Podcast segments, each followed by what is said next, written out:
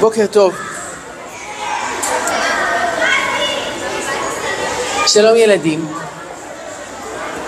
היום הזה זה לא יום רגיל. התאריך י"ז בתמוז, יום של צום, שמתחיל תקופה של שלושה שבועות שבהם לא עושים חתונות, מסיבות, ימים של צער, עד שמגיעים אל תשעה באב, שזה היום הכי עצוב בשנה, שבו אנחנו מתאבלים על חורבן בית המקדש. אתמול שאל אותי ילד, הרב, אבל למה זה יוצא באמצע החופש הגדול? החופש הגדול זה זמן של כיף, של שמחה, של בילויים. מה פתאום עכשיו? ימים של אבלות ושל צער ולעשות צום, זה לא מתאים. אי אפשר היה לעשות את זה בחורף? לעשות את תשעה באב בחודש כסלו, טבת?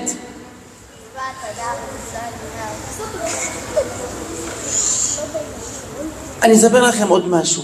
אתמול בערב הייתי בחתונה, וחתונה זה דבר מאוד משמח. חתן וכלה, מתחתנים, ריקודים, שמחה. אבל אם מישהו מכם היה בחתונה, הוא זוכר שיש איזה רגע עצוב בתוך החופה. זה הרגע שבו, מה עושים? החתן שובר את הכוס, והוא אומר שם את הפסוק, אם אשכחך ירושלים, תשכח ימיני. ושאלו אותי החתן והכלה, כשנפגשתי איתם לפני החתונה, אבל הרב, למה בתוך החתונה השמחה שלנו, פתאום שוברים כוס? מה קשור לשבור? אנחנו עכשיו בונים בית ואנחנו שמחים והכל טוב ויש אהבה. למה להכניס בתוך החתונה את הכוס ששוברים? ולמה שוברים כוס בחתונה, אתם יודעים?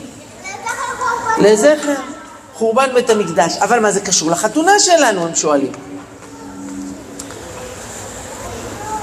אני רוצה, ילדים, לספר לכם סיפור שעזר לי להבין קצת יותר על מה בעצם אנחנו בוכים בתשעה באב ומתאבלים בימים האלו. האם שמעתם פעם על מבצע שלמה? זה קרה לפני 32 שנה.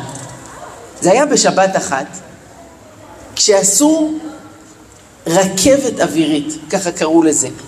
בתוך יום אחד העלו מאתיופיה חמישה עשר אלף יהודים.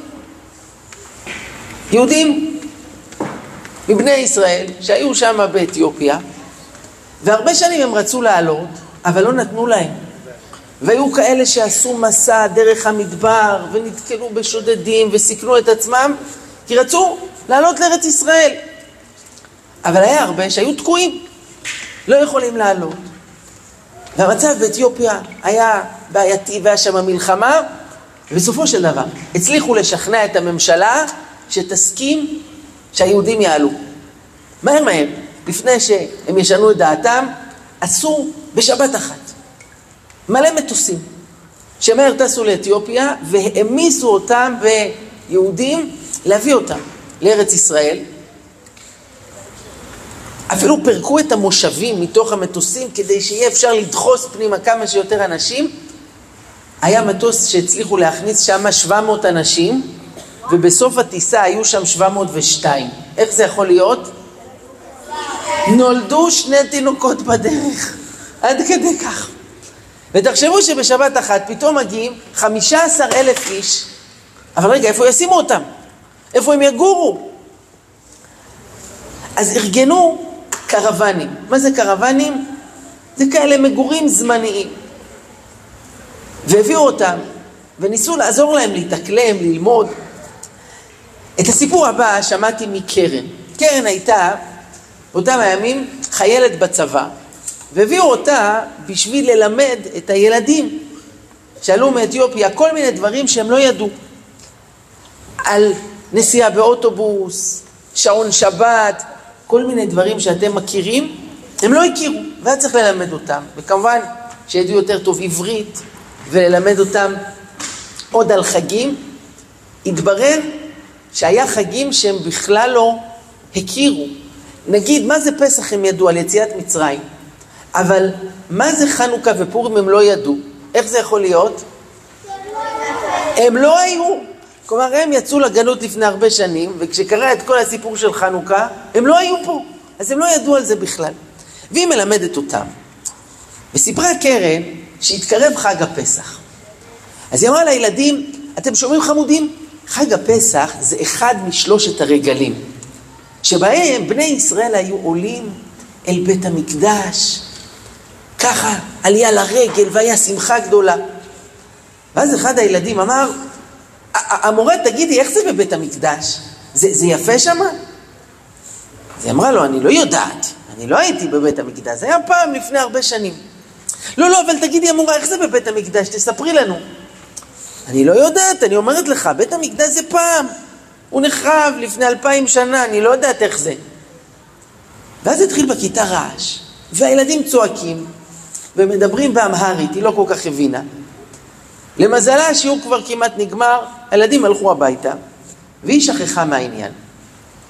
למחרת, קרן מגיעה בבוקר אל בית הספר, והיא רואה ליד השער המון הורים מתאספים, והיא ראתה לפי הלבוש, זה היה הורים של הילדים שעלו מאתיופיה, היא שומעת שם רעש וצעקות.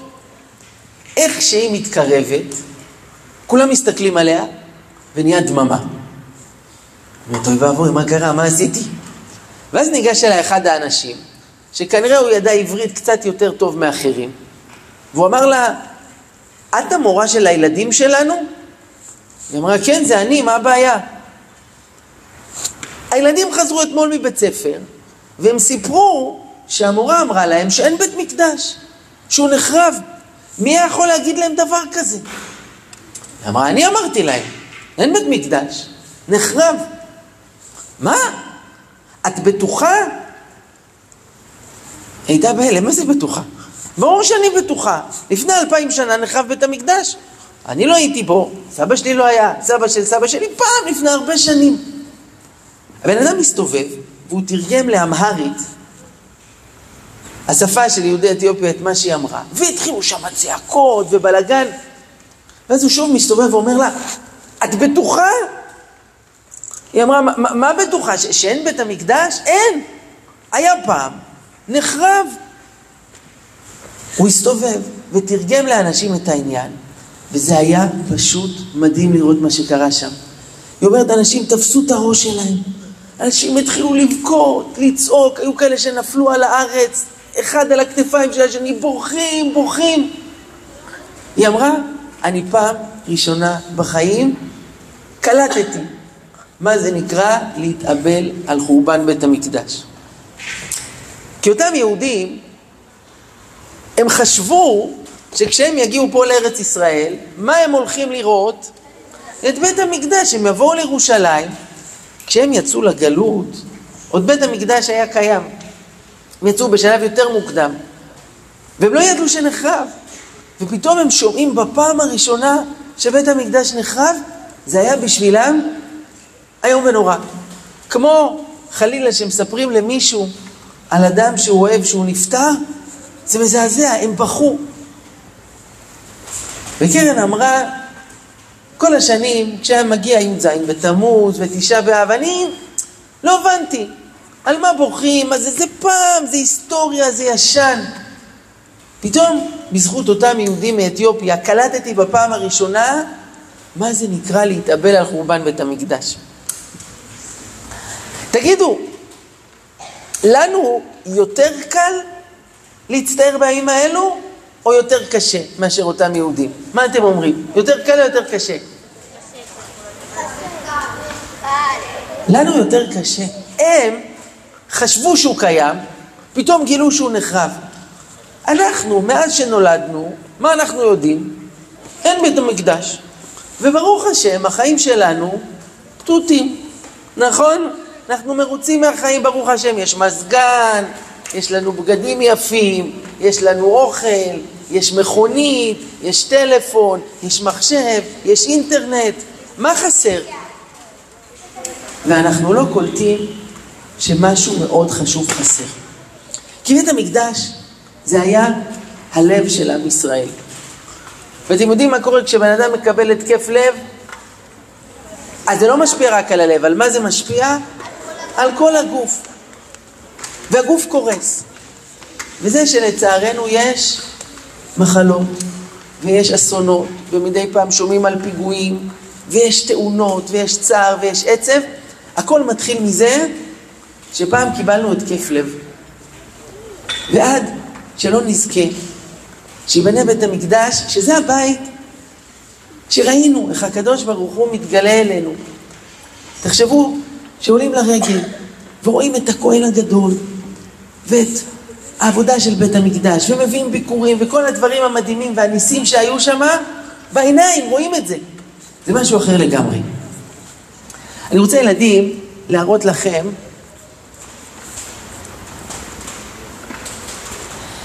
להראות פה סרטון קצר, שמראה כמה ציורים, שמחזירים אותנו אחורה אל הימים ההם. איך זה היה נראה כשהיה מקדש, כשהיו כהנים, כשעם ישראל היו עולים לרגל, ומה קרה שבגללו אנחנו מתאבלים בימים האלו?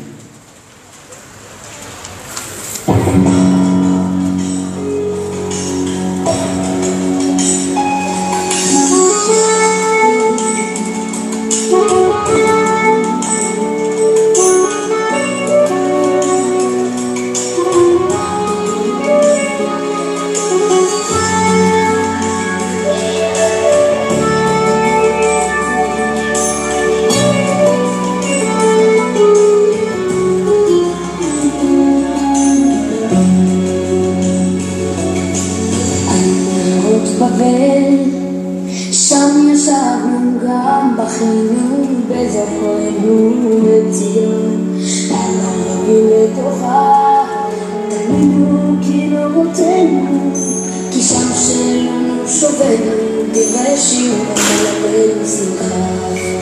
Cheio de lágrimas e multidão, erros é de lazer, atrás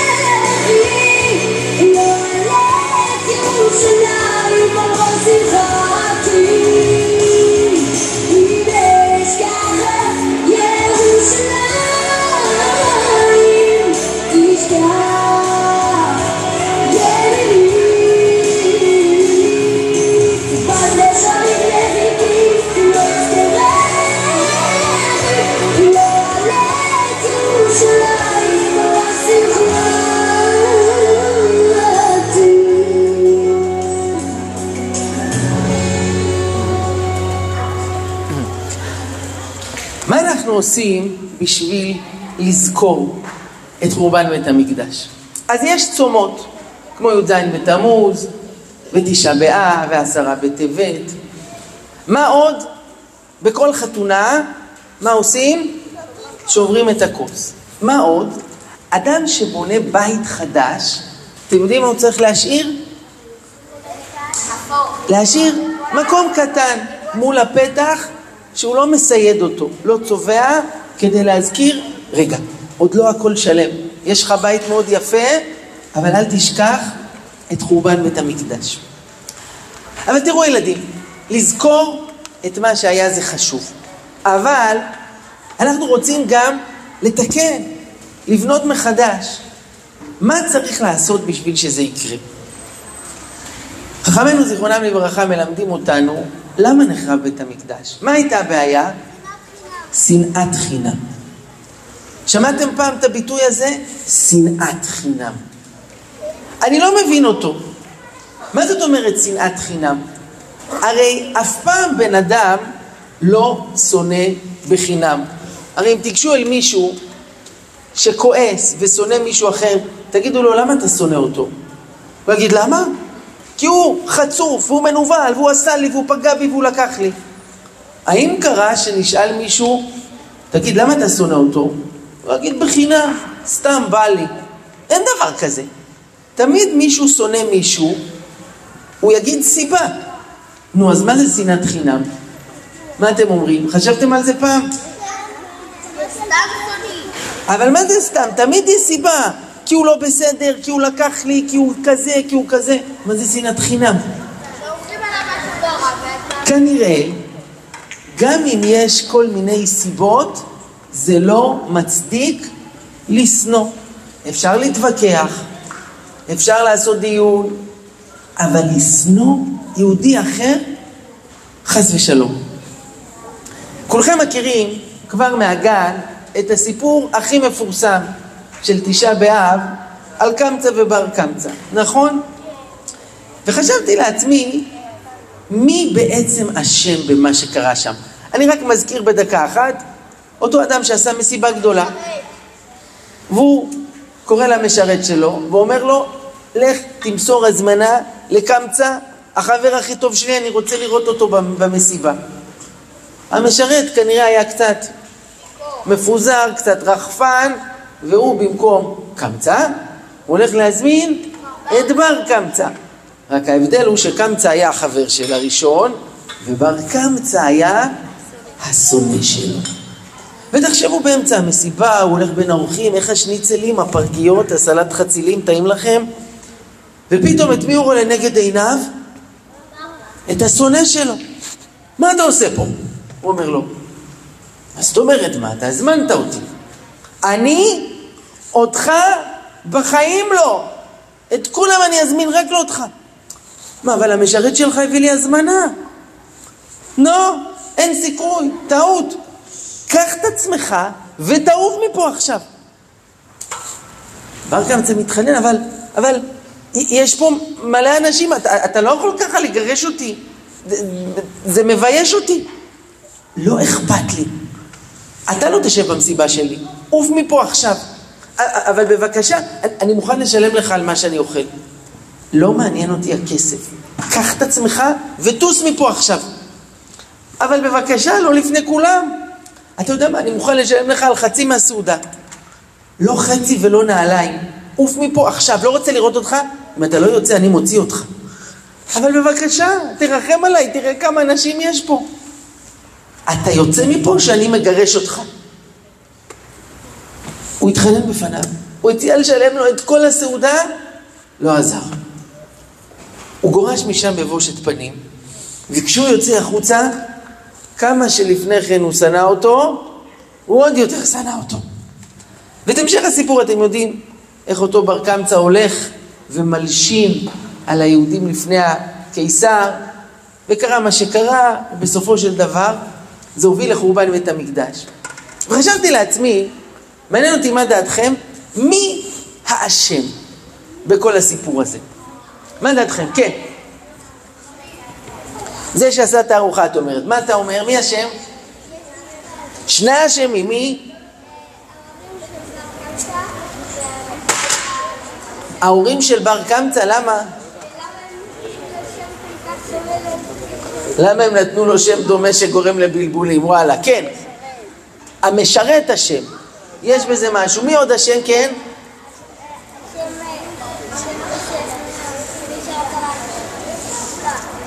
כן. מה את אומרת? שלושתם. תראו, בסיפור הזה, אני חושב שכולם אשמים. זה מתחיל מבעל הבית שעושה מסיבה, אבל יש כאלה שהוא מזמין אותם, יש שהוא לא מזמין אותם, יש כאלה שאוהב, יש כאלה שהוא שונא עד מוות. תראו, יש לי בת, בת חמש, בגן. יש אצלם כלל בגן, ואני חושב שזה כלל מאוד טוב, שכשעושים יום הולדת, מזמינים את כל הילדים. אין דבר כזה, אותה אני מזמינה, אותה אני לא מזמינה. אותו אני מזמין, אותו לא מזמין, כי זה פוגע, כי זה מעליב. אני זוכר כשהבת שלי חגגה בת מצווה, הזמינה את כל הכיתה. כי זה נורא מעליב לגלות שהזמינו כל מיני ילדים וילדות, ואת לא, את נשארת. דרך אגב, זה גם בל"ג בעומר. אתם יודעים שיש ילדים שהוא היה בחבורה הזאת, והיא בחבורה הזאת, והוא בחבורה הזאת, ואותי לא הזמינו לאף חבורה של ילדים בל"ג בעומר. יש ילדים, ממש נשבר להם הלב. אז צריך לחשוב איך לא מפספסים אף אחד. אז זה בעל הבית, אבל זה לא רק זה, המשרת. הוא לא היה בסדר. נותנים לך תפקיד, למה אתה מרחף? תעשה את זה כמו שצריך. דבר נוסף, אני חושב שגם קמצא אשם. מי זה קמצא? קמצא זה אותו חבר שלא קיבל הזמנה בכלל, כי בטעות למי נתנו את ההזמנה? לבר קמצא. אני חושב שגם קמצא, הוא היה צריך להרים טלפון לזה שעשה את המסיבה ולהגיד, אחי, יכול להיות שהיה איזה טעות, שההזמנה לא הגיעה, אבל הוא נשאר בבית. אמר, טוב, לא משנה. אבל, אבל למה? אולי תבדוק, תתעניין. וגם בר קמצא אשם. קיבלת הזמנה. זה נראה לך מוזר, הרי הוא שונא אותך. למה שהוא יזמין אותך? למה אתה לא בודק, מברר? ישר יש אוכל, יאללה, בואו, אוכלים. אבל רגע, תראו, אף אחד שם לא חושב, אף אחד לא בודק, וברגע האמת מתנהגים בצורה אכזרית. בר קמצא הציע לשלם לו את כל הסעודה. אתם יודעים כמה כסף זה? היום אנשים עושים חתונה, עולה 200 שקל על מנה אחת. אולם שלם עם איזה 300 אנשים, אתם יודעים כמה כסף זה? הוא מציע לשלם לו את הכל. ומה אומר לו בעל הבית? לא. לא. לא מעניין אותי הכסף, אני רוצה שאתה תלך מפה. תראו, איזה שנאה, איזה אכזריות. ותראו, ילדים וילדות יקרים, יש עוד מישהו אשם שלא הזכרנו. בסעודה הזאת היה לא רק את בעל הבית ואת בר קמצא, היה שם עוד המון אנשים שישבו מסביב, ומה הם עשו כשהם ראו את זה? כלום. במקום להתערב, במקום שמישהו ייגש אל בעל הבית ויגיד לו, אחי, עזוב, תרחם עליו, תראה, הוא כבר בא פה, אל תלבין את פניו. אף אחד לא ניגש כדי לעשות שלום ביניהם. מה אנשים עשו? אמרו אחד לשני, תעביר את התפוחי האדמה, אפשר קצת המלח? יש פה קטשופ? אבל רגע, יש פה מישהו שמשפילים אותו, שפוגעים בו. תגידו ילדים, מה אנחנו עושים אם רואים בכיתה שיש איזה ילד או ילדה שלא טוב להם, שלא מרגישים טוב, שקשה להם, שמישהו מעליב אותם? האם אני נשאר בצד ומסתכל, או שאני מתערב, או שאני עוזר? אתם זוכרים את הסיפור על הנסיך שיוצא במצרים מהארמון ורואה איש מצרי מכה איש עברי. אתם יודעים שהנסיך הזה היה אז ילד בן 13. כמו כיתה ז'. תראו, משה לא מסתכל על זה. משה מתערב. הוא הולך ומציל. כי יהודי לא עומד בצד. אם הוא רואה מישהו שקשה לו ומישהו בצרה, הוא יעשה אהבת חינם. הוא יעזור לו, הוא יציל אותו. תראו, אין לנו הרבה זמן, ואני רוצה לתת לכם שתי דוגמאות, שאני חושב שאפשר ללמוד מהם הרבה, ותיקחו איתכם את זה הביתה, תיקחו איתכם את זה לחיים. שני סיפורים אמיתיים, שהם בדיוק ההפך משנאת חינם. הם מלמדים אותנו איך נכון להתנהג אל מישהו אחר. הסיפור הראשון, שמעתי אותו מיהודי מירושלים על אבא שלו. אבא שלי, כך הוא אמר, היה קם כל בוקר מאוד מוקדם. הוא היה מתפלל עם הנץ החמה, ואחרי התפילה הם נשארו כמה אנשים והיו אומרים תהילים, קוראים פרשת שבוע ויוצאים לעבודה. לאבא שלי היה תפקיד. הוא היה מכין לכל האנשים כוסות תה. אתם יודעים, יושבים וגם בחורף, והוא היה עושה כוס תה לכל אחד, והיו שותים ואומרים תהילים והולכים. הוא עשה את התפקיד הזה במשך 35 שנה. אבל הוא כבר היה מאוד זקן. והוא קרא לבן שלו ואמר לו, תקשיב, בני היקר, אני לא יכול יותר להמשיך בתפקיד, אני כבר זקן, אני מבקש שאתה תמלא את מקומי.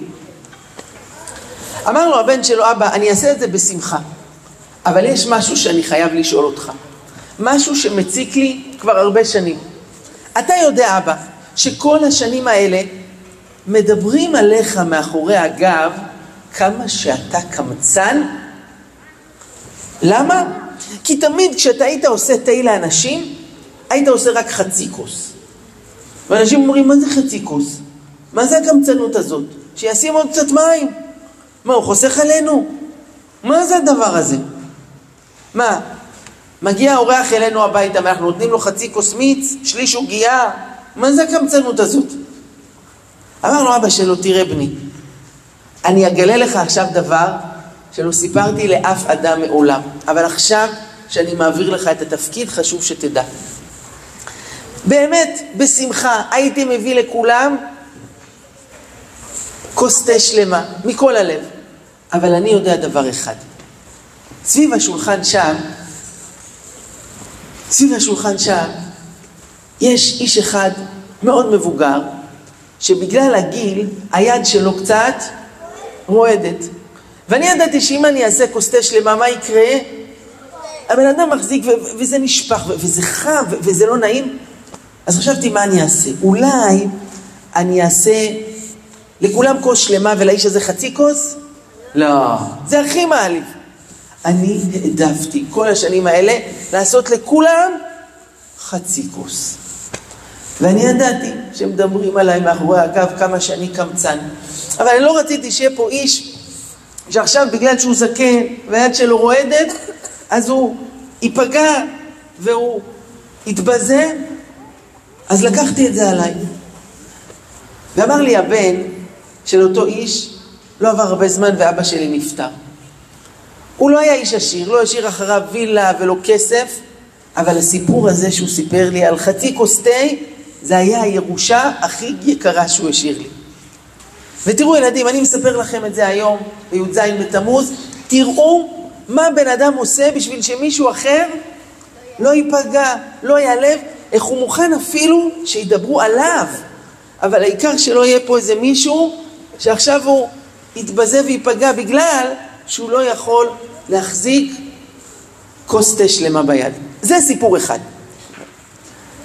ואני רוצה ילדים לתת לכם פה סיפור שני. בשביל סיפורים אמיתיים. אולי שמעתם פעם את השם הצדיק הירושלמי רבי אריה לוין. הוא היה מאוד מפורסם, איש צדיק היה, קראו לו רב האסירים. כל שבת הוא היה בא בירושלים לבית הכלא כדי לבקר את האסירים. זה היה עוד לפני שהוקמה מדינת ישראל והיה אסירים מהמחתרות. פעם אחת, רבי אריה לוין היה בבית שלו, ופתאום נשמעה דפיקה בדלת. פותחים, עומד שם אדם מתנשף. אומר, רבי אריה, אני, אני הגעתי עכשיו מבית חולים. אני רציתי לספר לך ששלמה, שהיה מאוד חולה, אתמול היה הניתוח שלו. ברוך השם, הניתוח עבר בשלום, הרופאים אמרו שהוא יחיה. רבי אריה אומר, באמת, איזה בשורה נפלאה, אני כל כך דאגתי לו, תודה רבה שבאת, אתה ממש שימחת את ליבי. הבן אדם הולך, ואחרי שתי דקות שוב דפיקה בדלת, פותחים, עומד שם אדם, רבי אריה, אני חייב לספר לך משהו, אני מגיע עכשיו מבית חולים. אתה מכיר את שלמה, שגר שם בצד השני של הכביש? אתמול היה ניתוח שלו. ברוך השם, הניתוח עבר בשלום, הרופאים אומרים שהוא יהיה בסדר. רבי אריה שומע את הבשורה ואומר, באמת? איזה שמחה, אני כל כך דאגתי לו ואני לא ידעתי מה יהיה, ממש שימחת את ליבי, תודה רבה שבאת. הבן אדם הולך, ואחרי שתי דקות מה קורה? מגיע השלישי, ואחרי עוד שתי דקות, הרביעי, החמישי, השישי, השביעי. כולם יש להם את אותו סיפור. שלמה, ניתוח, הכל בסדר. ובכל המקרים התגובה של רבי אריה לוין, אותה תגובה. מה אתה אומר? איזה בשורה, אני כל כך שמח, אני לא ידעתי, תודה רבה. ובני המשפחה שנמצאים שם בבית, הם לא מבינים. מה זה? מה, אבא שכח מה קרה לפני שתי דקות? הבנו, שלמה, היה ניתוח, הכל בסדר, מה נסגר? אז הם אומרים לו, אבא, אתה יכול להגיד מה היה פה עכשיו?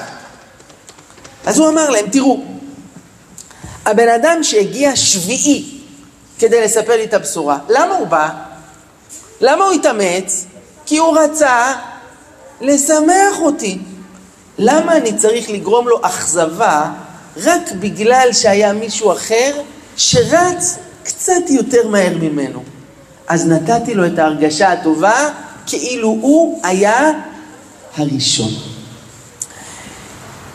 תראו, הסיפור הזה, אני שמעתי אותו לפני הרבה שנים, כשהייתי בערך ילד בגיל שלכם, וחשבתי לעצמי, האם גם אני יכול לעשות דבר כזה? האם גם אני, יוני, יכול להיות כמו רבי אריה לוין בדבר הזה? מה אתם אומרים, אני יכול? תשמעו, לפני כמה ימים הייתה לי הזדמנות, זה היה במוצאי שבת. הזמינו אותי להרצאה ברמת גן. אני מגיע להרצאה, היה שם איזה 200 אנשים, ודיברתי, סיפרתי. אני מסיים את ההרצאה, אני יורד מהבמה, ואני רואה איזו אישה אחת הולכת אחריי. אני הולך והיא הולכת אחריי. עצרתי, אני מסתובב, אני רואה אישה מאוד מבוגרת, והיא פונה אליי עם חיוך גדול על הפנים, והיא אומרת, שלום לך תלמידי. היא אומרת לה, שלום? היא אומרת לי, אני כל כך שמחתי לראות אותך פה היום. אני זוכרת איך לפני הרבה שנים אני הייתי המורה שלך, וברוך השם אתה גדלת ואתה עושה הרצאות, והיה לי הרבה נחת. ואני מסתכל על האישה הזאת, ואני חושב לעצמי, מי זאת? בחיים לא ראיתי אותה. אני, אני אומר לה, את, את, את יכולה ל, ל, ל, להזכיר לי מה? היא אומרת, ברור, אתה לא זוכר לפני 35 שנה, כשאתה גרת בחיפה, אני הייתי המורה שלך. עכשיו תראו, זה בעיה, כי אני בחיים לא גרתי בחיפה. ולפני 35 שנה אולי אני הייתי בגנון, אבל לא הייתה המורה שלי. תגידו, מה עושים במצב כזה? היא הייתה כל כך מלאה התלהבות. מה, מה אומרים? אה? מה דעתכם? כן. אפשרות אחת זה להגיד לה, גברתי, טעות, את מתבלבלת. כנראה מישהו שדומה לי זה לא אני. זאת אפשרות אחת. מה דעתכם, יש עוד אפשרויות? מה אפשר להגיד? כן. תראו, המזל שנזכרתי באותו רגע בסיפור על רבי אריה לוי. ופניתי אל אותה אישה ואמרתי לה, המורה, תודה רבה. איזה כבוד בשבילי שמורה דגולה כמוך, שלימדה מיליוני תלמידים, באה להרצאה שלי, אני חושב שכל המורים צריכים ללמוד ממך כל החיים לשמוע הרצאות ולהתקדם. נפרדתי ממנה אחרי שלוש דקות. היא הייתה עם חיוך מאוזן לאוזן. אין לי ספק שכשהיא תחזור הביתה, היא תיכנס ותגיד לבעלה, חיימקה, אתה לא תאמין את מי פגשתי היום. תראו, אני לא שיקרתי, אבל נתתי לה הרגשה טובה. ואני מספר לכם את זה, ילדים, אנחנו בימים שצריכים כמה שיותר אהבת חינם. איך אני יכול לשמח מישהו אחר? איך אני יכולה לעשות הרגשה טובה? בנות, מה את עושה? מישהי באה אלייך ואומרת, תגידי, מה דעתך על החולצה החדשה שקניתי? חולצה, מה זה יקרה? נכון יפה? ואת מסתכלת על החולצה הזאת וחושבת לעצמך, וואי, וואי, וואי, איזה חולצה, השם ישמור, לפיג'מה לא הייתי לובשת את זה. מה את אומרת לה? האם את מעליבה, מזלזלת, או שאת אומרת לה, mm, יפה לך. תראו, זה לא קשה, אבל זה בידיים שלנו. האם להרבות אהבת חינם, לתת הרגשה טובה, לחזק, או חס וחלילה לעשות ההפך. ובימים האלו, זה התפקיד שלנו. וכל דבר כזה זה עוד אבן בדרך לבית המקדש. ופה ילדים, אני רוצה להראות לכם את הסרטון האחרון שלנו ליום הזה. סרטון שלוקח אותנו לתשעה באב.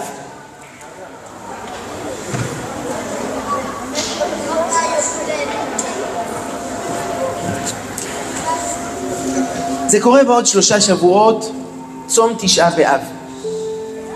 בבית הכנסת מתאספים כולם, אומרים קינות, שזה כל מיני תפילות עצובות, קוראים את מגילת איכה, המגילה הכי עצובה בתנ"ך שמספרת על חורבן בית המקדש.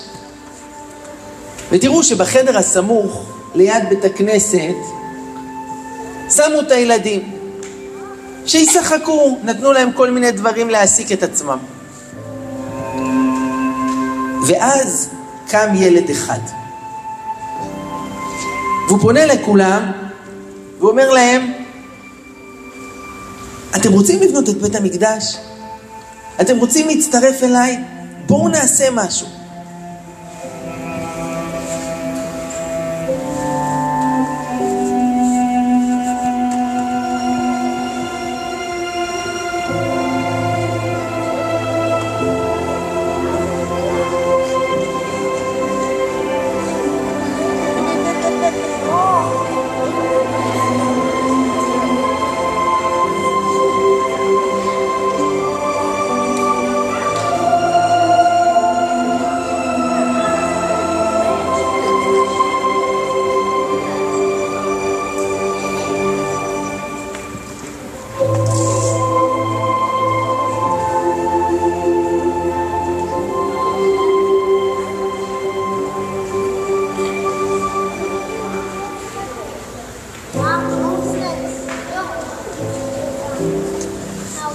הילדים באים לבית הכנסת ומזמינים את המבוגרים להצטרף איתם. צריך לבכות וצריך לזכור ולהצטער, אבל חשוב לעשות. ואנחנו רוצים שיבנה בית המקדש בימינו. תגידו אמן. וכל ילד וילדה, במעשים הטובים שלו, בתפילות שלו, בכיבוד הורים, בעזרה בבית, תראו, בזה שבקייטנה נהדרת שכזאת, שאתם עושים פה הרבה כיף, אבל ביום כזה עצרנו, בשביל לעשות דברים קצת יותר רציניים, של מחשבה, של זיכרון, כל דבר קטן כזה זה עוד אבן, ועוד אבן, ועוד אבן שמצטרפת, שבזכותה, בעזרת השם, ייבנה בית המקדש במהרה בימינו, אמן. תודה רבה לכל הילדים המתוקים, תודה רבה לאור על ההזמנה, להתראות. תודה.